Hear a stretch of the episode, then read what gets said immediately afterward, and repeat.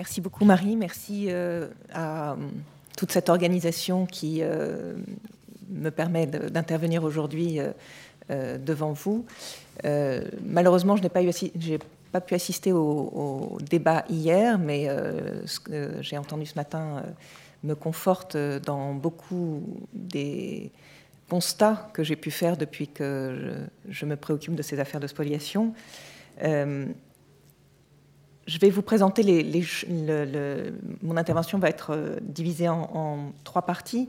Euh, d'abord les, origines historiques, pourquoi, comment, comment en est-on arrivé là? On vous en a beaucoup parlé, mais je vais essayer de m'attacher à l'aspect euh, juridique. Qu'est-ce qui reste? Quelles traces juridiques a laissé l'histoire sur, ces questions?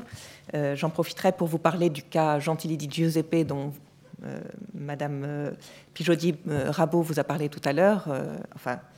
euh, a, que j'ai dû aller négocier justement à Strasbourg. Euh, ensuite, euh, je vous expliquerai les conditions dans lesquelles moi-même j'ai pu intervenir sur ces cas, puisqu'il y a eu une résurgence des demandes de restitution à la fin des années 90, et puis l'importance de ces recherches provenance dont, on vous parle depuis deux jours maintenant, et euh, l'outil indispensable dont on aurait besoin pour euh, aller plus loin euh, dans, cette démarche. Alors, sur les origines historiques de, de la situation que nous connaissons aujourd'hui, vous, en avez déjà largement entendu parler. moi, je reviendrai simplement sur le fait qu'il y a en France une spécificité qui est proche de celle de l'Allemagne, euh, de par le fait que des lois euh, sont intervenues, alors en Allemagne en 1935, les lois de Nuremberg, en France entre octobre 40 et juillet 41. Ces lois sont très importantes pour la suite des événements, puisque le statut des Juifs, qui avait quand même pour objet d'éliminer toute influence juive de l'économie française, a mis en place toute une infrastructure juridique qui a permis la dépossession euh, des Juifs en France, euh, juifs, le statut des Juifs ayant euh, fait des Juifs une catégorie de majeurs incapables. Les majeurs incapables ne peuvent pas disposer, c'est-à-dire qu'ils ne peuvent plus être propriétaires. C'est très important, encore une fois, pour la suite des événements, puisque ce statut ayant entraîné par le biais du commissariat général aux questions juives la dépossession des Juifs, euh, il a fallu ensuite organiser les restitutions. Naturellement, cette dépossession n'était pas spécifique aux œuvres d'art. Les Juifs ont été dépossédés de leur fonds de commerce, de leur outil de travail, euh, euh,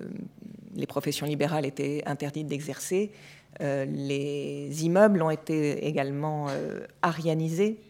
et donc, il a fallu ensuite, lorsque ceux d'entre eux qui n'ont pas été déportés puis euh, qui ont pu revenir en France, euh, ceux d'entre eux qui donc ont pu revenir ont dû être rétablis dans, dans leur propriété. Euh, et c'est, en ce qui concerne les œuvres d'art en tout cas, c'est dès le 5 janvier 1943 qu'à Londres, les alliés, 17 pays alliés, se réunissent pour faire une déclaration solennelle, après avoir constaté un pillage absolument inédit un pillage organisé par euh, les nazis, naturellement, mais euh, qui a essaimé un petit peu dans, tous les pays d'Europe. Euh, les Alliés réunis à Londres ont déclaré que, à l'issue du conflit, on chercherait à rétablir la propriété des véritables propriétaires. Donc, on a en France ces deux, ces deux bases une arianisation appuyée sur le statut des Juifs et puis cette déclaration solennelle de Londres qui va être euh, introduite euh, en droit français par euh, le général de Gaulle dans le journal officiel très rapidement après la déclaration solennelle de Londres. Et donc ce sont ces deux piliers qui, à la fin de la guerre, vont permettre la promulgation notamment de l'ordonnance du 21 avril 1945 qui donne une définition des et qui organise les restitutions dans un régime juridique très particulier.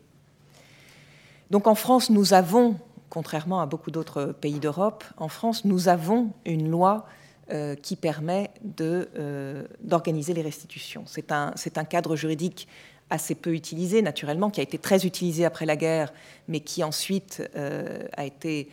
très peu utilisé depuis la fin des années 50. mais c'est une, c'est une structure juridique très importante puisqu'elle a permis de dégager une définition des spoliations et d'organiser un fondement sur lequel il a été possible de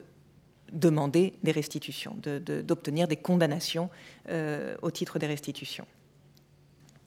Parallèlement à ce cadre juridique euh, lié au statut des Juifs, euh, on a le statut des MNR, dont on vous a également déjà beaucoup parlé, Musées nationaux récupération. Alors, ces MNR, en réalité, c'est là aussi très spécifique à la France, donc on a encore là une spécificité qui va euh, servir un petit peu au cadre juridique actuel. Euh, CMNR, ce sont des œuvres d'art qui ont été euh, retrouvées en Allemagne, notamment grâce au Monuments Men, mais aussi beaucoup à Rose Valland, cette femme qui était sur place, qui est restée sur place euh, pendant toute la guerre pour prendre des notes et pour assister, être le témoin de la manière dont les Allemands ont spolié les collections juives en France. Elle a, euh, été sur place au musée du Jeu de Paume et a pu euh, consigner les conditions dans lesquelles le pillage a été organisé par l'état-major Rosenberg. C'est elle qui va être en charge des restitutions entre 1944 et 1962. Elle va donc euh, collecter des informations extrêmement importantes. Euh, il y a plus de 1000 cartons qui ont été déposés par Rose Valland au ministère des Affaires étrangères euh, en 1962, lorsque sa mission a pris fin. Malheureusement, ces cartons ne sont pas encore ouverts, n'ont pas encore été ouverts et étudiés, mais je suis sûre que ça va être fait assez rapidement et qu'on va pouvoir compléter euh, le matériel très très important dont dispose la France pour euh, comprendre, connaître et avancer dans ce domaine des euh, recherches de provenance. Les MNR en soi, c'est-à-dire ces environ 2000 œuvres d'art qui ont été déposées dans les musées par la commission de choix artistique, les MNR en soi constituent un matériel mémoriel unique. Là encore, la France a une spécificité. Euh, on vous a expliqué qu'environ 60 000 œuvres ont été restituées à la France après la guerre. Sur ces 60 000 œuvres, on estime environ 40 000 restituées à leurs propriétaires, ce qui est déjà très important. Et puis sur les 20 000 restantes, euh, une bonne partie a été vendue au profit des domaines et 2 000 ont été choisis pour leur, euh, qualité par une, une, commission de choix, justement, une commission de choix artistique. Et ce sont ces œuvres qui sont déposées dans différents musées en France avec le sigle MNR et autres euh, REC, etc.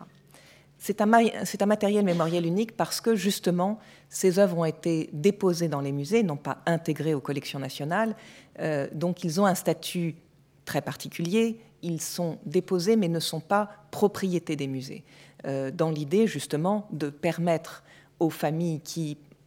reconnaîtrait parmi ces MNR des œuvres provenant de, euh, euh, de ces spoliations, de les réclamer et de pouvoir en obtenir la restitution.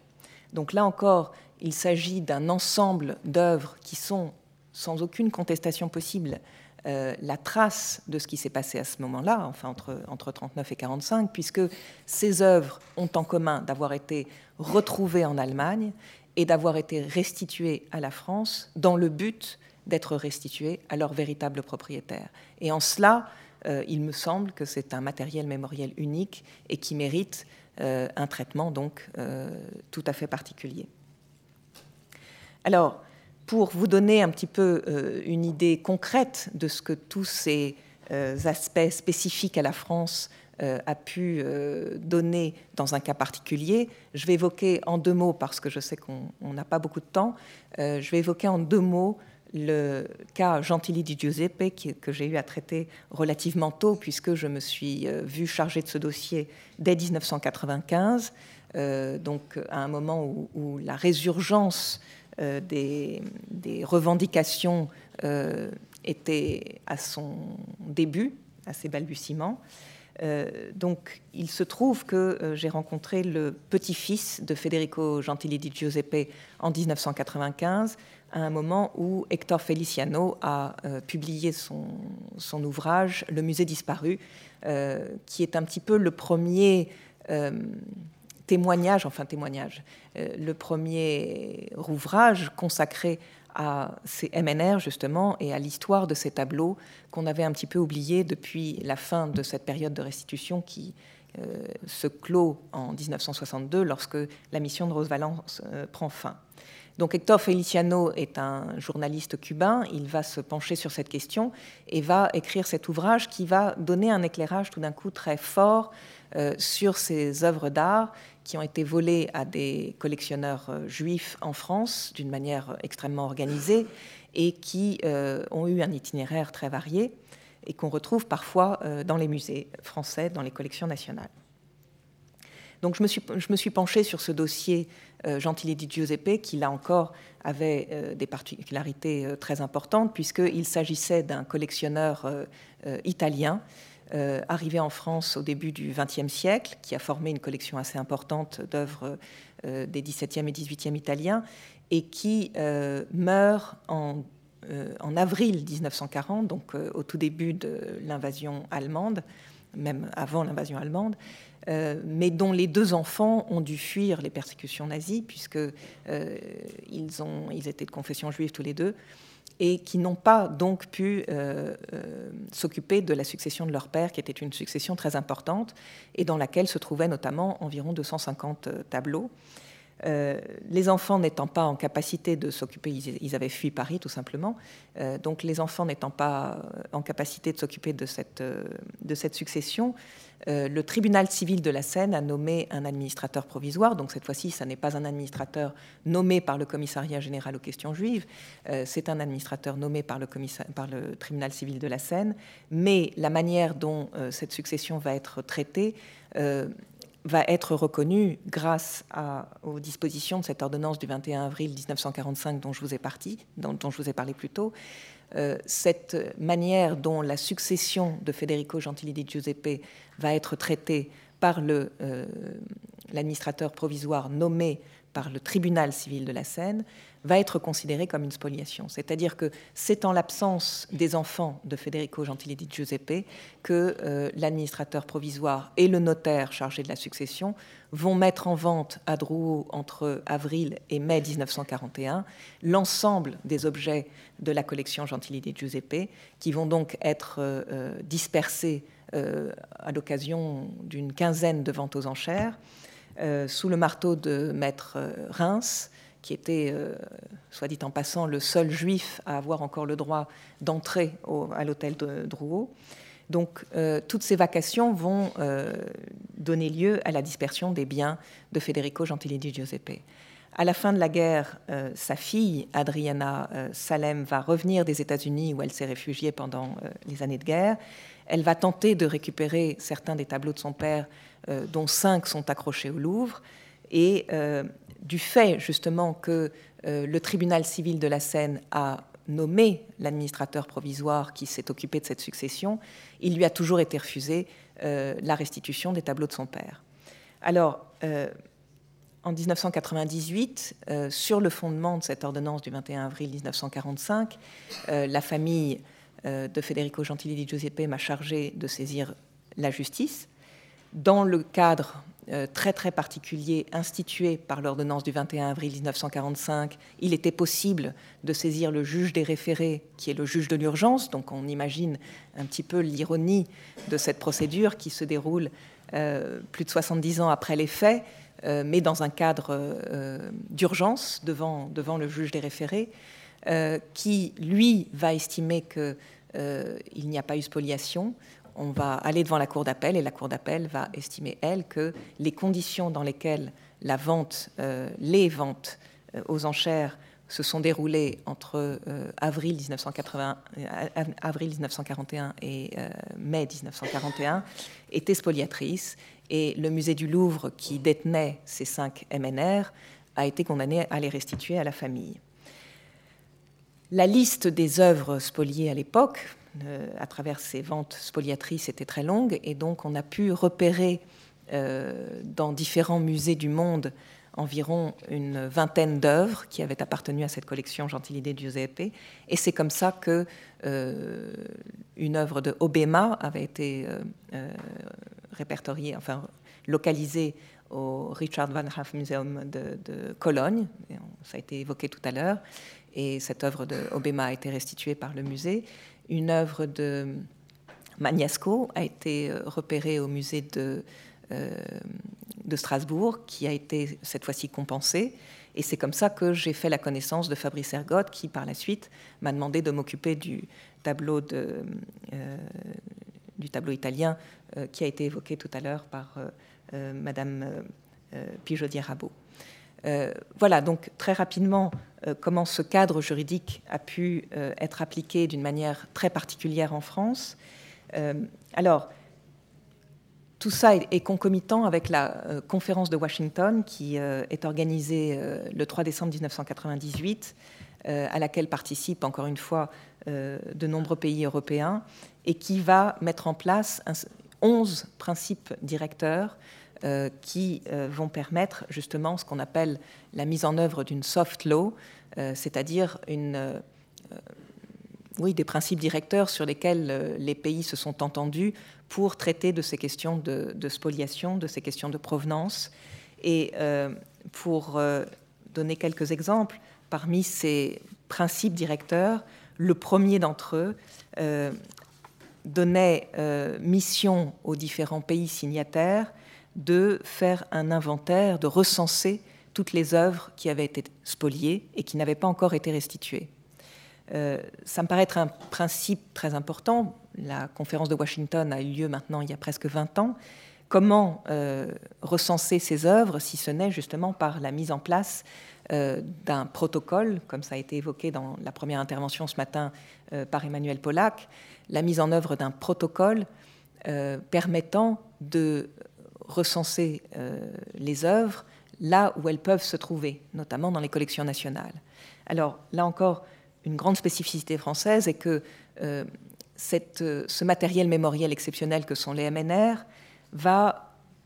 focaliser l'attention euh, des institutions euh, muséales. on va essayer progressivement, après une interruption tout de même de 70 ans, on va recommencer en quelque sorte à s'intéresser à ces MNR et à se poser la question de savoir comment, d'où viennent-ils, quel est leur statut, éventuellement comment les restituer dans un premier temps, on va examiner les demandes, et puis depuis effectivement 2013 euh, euh, et le discours d'Aurélie Filippetti, un groupe de travail a été mis en place pour euh, adopter une démarche plus proactive. mais le problème, quand même, reste entier de la recherche de provenance sur les œuvres appartenant aux collections nationales. Pour l'instant, ce qui m'a beaucoup étonné, c'est que en 1998, toujours à cette période où ressurgit les, ressurgissent les, recherches et les demandes de restitution. Euh, à ce moment où euh, les États-Unis organisent cette conférence de Washington pour mettre en place des principes directeurs euh, autour de, cette, de, ce problème des spoliations, va également être mise en œuvre en France un récollement, un récollement qui n'avait pas été fait depuis très longtemps, dont M. Badi a été l'un des initiateurs, et euh, très curieusement sur les différentes questions que doivent se poser les conservateurs dans cette démarche de récollement. Il n'y a rien sur euh, la provenance entre 33 et 45 des œuvres sur lesquelles euh, on va, on va s'interroger. Alors je vois à gauche Vincent Lefebvre qui, qui s'agite et qui me dit qu'il y, a des, y a des questions, enfin J'en ai, été peu informée et en tout cas, euh, les, recherches ont été assez peu nombreuses et assez peu approfondies. J'ai moi-même eu euh, différents cas euh, de, revendications sur des œuvres des collections nationales et j'ai pu juger à quel point il est difficile de faire faire des recherches de provenance sur les œuvres des collections nationales lorsqu'il s'agit d'œuvres qui ne sont pas MNR. Pour aller très vite, puisqu'il ne me reste que maintenant 30 secondes, euh, j'insisterai simplement sur le caractère essentiel d'outils de, recherche de provenance pour avancer dans les demandes de restitution, les revendications et la, la, collaboration qui doit être mise en place entre la France et l'Allemagne, puisqu'on voit qu'aujourd'hui, beaucoup de choses, beaucoup de liens euh, sont faits entre la France et l'Allemagne. Beaucoup de choses se rejoignent. Euh, les musées ont collaboré depuis très longtemps euh, sur la constitution des collections. Il faut donc aujourd'hui collaborer sur l'approfondissement des inventaires et des informations qui doivent être accessibles dans ces inventaires. Mais pas seulement entre la France et l'Allemagne. Cette période a concerné toute l'Europe. Il faudrait donc que la collaboration se fasse à travers toute l'Europe. Et puis, pour pour rebondir sur, l'intervention de Vincent Lefebvre ce matin, euh, la recherche de provenance, elle est importante pour cette période, mais elle est importante pour euh, lutter efficacement contre le trafic illicite des biens culturels. Et donc, je crois qu'il est temps de vraiment travailler sur cette discipline. Je vous remercie.